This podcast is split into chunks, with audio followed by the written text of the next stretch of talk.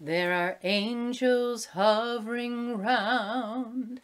There are angels hovering round. There are angels hovering round. In the name of a loving, liberating, life giving God. Amen. Be patient toward all that is unsolved in your heart and try to love the questions themselves. Like locked rooms and like books that are now written in a very foreign tongue, do not now seek the answers, which cannot be given you because you would not be able to live them. And the point is to live everything. Live the questions now. Perhaps you will then gradually, without noticing it, live along some distant day into the answer. Good morning, my beloved friends, and a blessed All Saints, All Souls feast day to everyone. Some of you no doubt recognize the almost iconic words I just opened with they are a short but powerful passage from the Austrian poet Rilke's classic book, Love Letters to a Young Poet. Written in 1903, it's a collection of 10 beautiful letters written by Rilke to a 19 year old poet, a poet in the making, needing words of, an, of encouragement and an honest connection with someone who has traveled that road of life ahead of him. So, why these words today? Why on this feast day of All Saints and All Souls? Honestly, they hit me over the head. T- truly. I was rearranging some books this week, and this one fell on my head.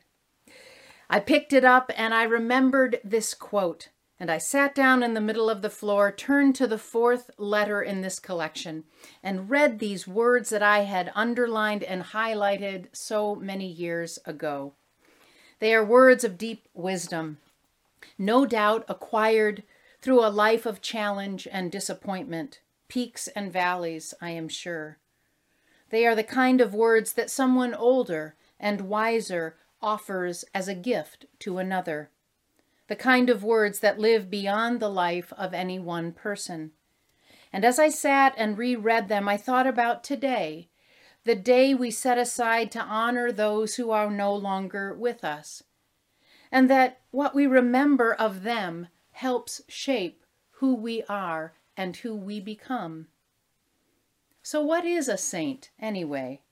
I grew up thinking that a saint was a holy and perfect person a saint was someone like Mother Teresa, or Gandhi, or Dorothy Day, or Martin Luther King Jr., someone whose life exemplified such a sense of selflessness that I could admire them, but I could never emulate them. Well, now I know that I was only half right.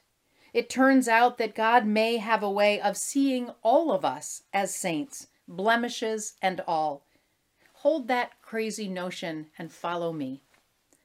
A saint in our tradition is someone whose life was lived reaching out towards love. Someone who, through her words or actions, grew beyond their own defined sense of self and offered the world something more. Someone who modeled for others a life that reveals love, generosity, service, patience, anger at injustice, compassion for those who suffer, and courage to risk comfort over complacency. At the same time, the church, in her wisdom centuries ago, somehow figured out that it would be a good idea to also commemorate not just our holy superstars like the ones that I mentioned earlier, but also all of those who we call the faithful departed, so we have an added day on our liturgical calendar called All Souls Day as well. So this morning we combine both into one and we stop for a minute to remember everybody and the gift of their lives. All the saints named by the church, as well as all of those who we have loved and are no longer with us. This morning we remember those lives because they still have a place in our hearts through what they taught us and what they now show us as we live our lives. Today is also a day to symbolically connect us to our future as well. And in, in our official capacity, we offer the sacrament of baptism during this feast day. And even if there are no baptisms, as is the case for today, we still remember that connection to that sacrament by renewing our baptismal vows in the place of an affirmation of faith immediately following a sermon. So we will do that in just a minute. And when we do, I invite all of us to join together saying these traditional words, even if you are not yet baptized. These words are both an invitation to a life committed to seeking and living out God's love, as well as a confession for our need for God when we make these vows. So now let's turn our attention to the gospel, to those familiar verses from the, chap- from the chapter we just read in Matthew that we refer to as the Beatitudes. These are powerful and treasured words to many who have found comfort and hope in them over the years. When heard by those our culture has marginalized, they are not only words of solace, but words of strength. These words have become foundational for many faithful followers of Christ. The Jesus portrayed in Matthew is a justice seeking, equal rights advocator, focused almost exclusively on the plight of the poor and other social outcasts, as well as the proper use of wealth. But as I read and reread these verses for this Sunday, I wonder if this text gives us more than just comfort and strength. Might these words, especially read through the lens of All Souls and All Saints' Day, provide a broader vision, giving us a provocative alternative to our sometimes limited way of looking at and being in the world. How might these words move us towards God's redeeming love, especially today as we stand on the eve of this national election and try to hold at bay all the anxiety that seems to be saturating the airwaves all around us? In a wonderful article years ago from the Christian Century, a progressive ecumenical Christian magazine, United Methodist pastor Patricia Farris offers this possibility. She writes The Beatitudes place our lives in the context of the whole realm, scope, and community of God's love and justice. They are more description than instruction, more report than directive they compose a litany in which all promises point to the same reality. They turn the world upside down with their shocking promise of hope to the hopeless, comfort to the bereaved, and power to the powerless. They are a powerful antidote to the contrived happiness of consumerism and mindless entertainment of our day. They are good news to God's people the humble of the earth, the strong of heart, those who take refuge in God alone. So maybe in this way, the Beatitudes can connect us to the souls and saints that have come before and are yet to come as well. These words, while historically giving strength and power to those in literal need, also promise connection for each of us if we too identify ourselves as those who take refuge in God. Day to day, we need refuge, don't we? Day to day, we crave words of wisdom and patterns of living that bring hope and healing. Whether from moments when we are poor in spirit, or hunger for a deeper faith, or simply doubting our ability to know and see God in our lives. All I have to do is pay attention to the world around me to see that I too need to take refuge in God.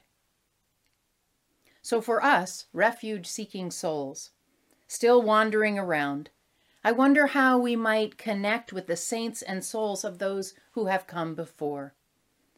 Over the past century, many Christians have expanded the traditional definitions of what it means to be a saint.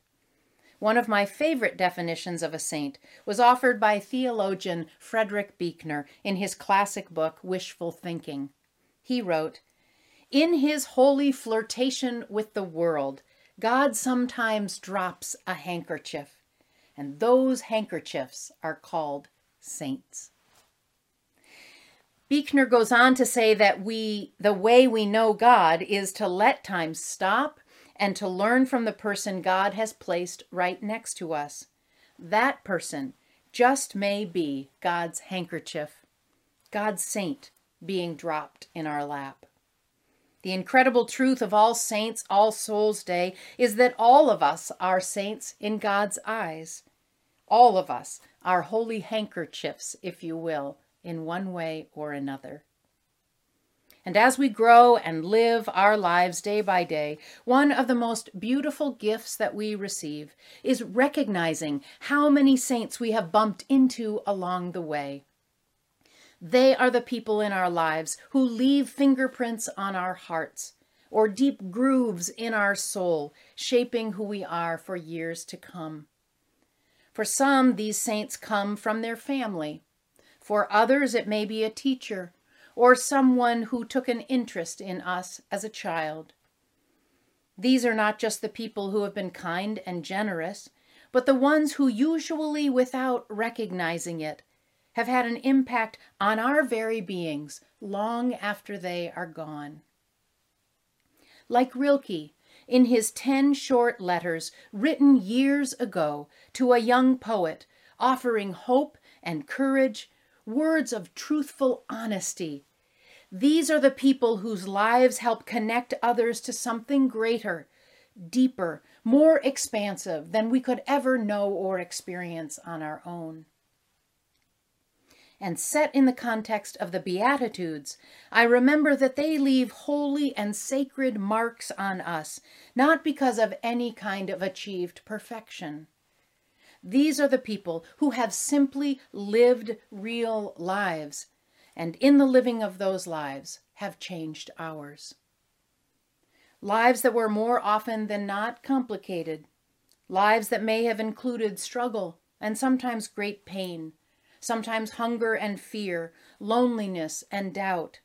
But none of that blocked the light that went through them, pointing the way to what they loved so that we could see it too.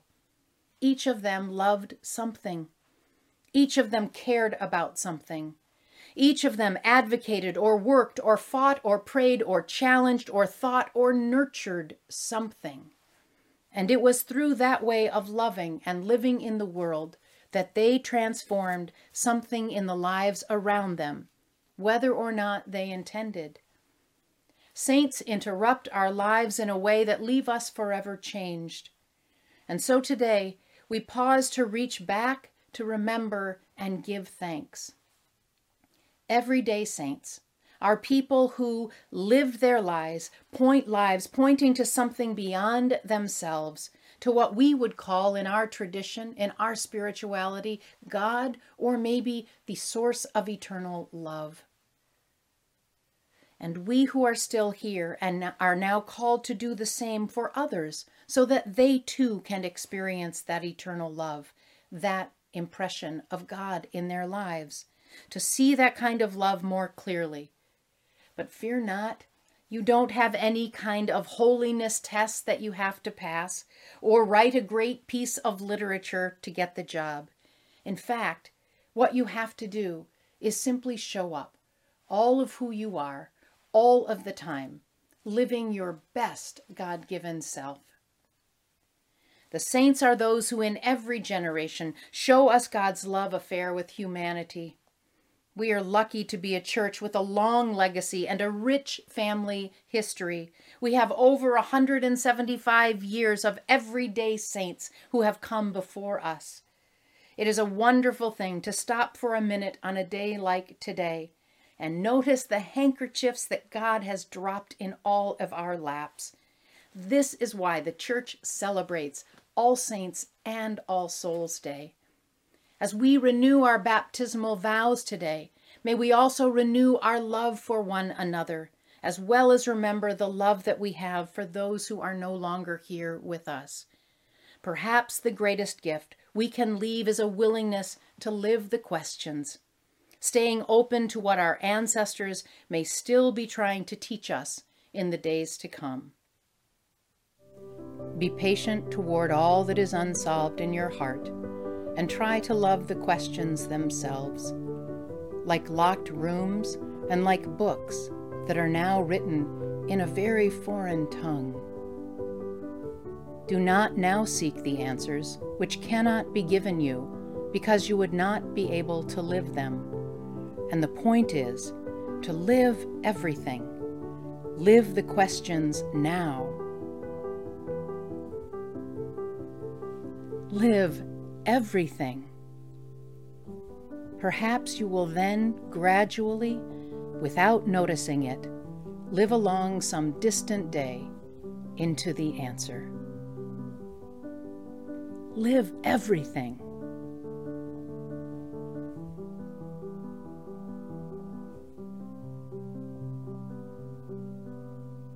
May it be so.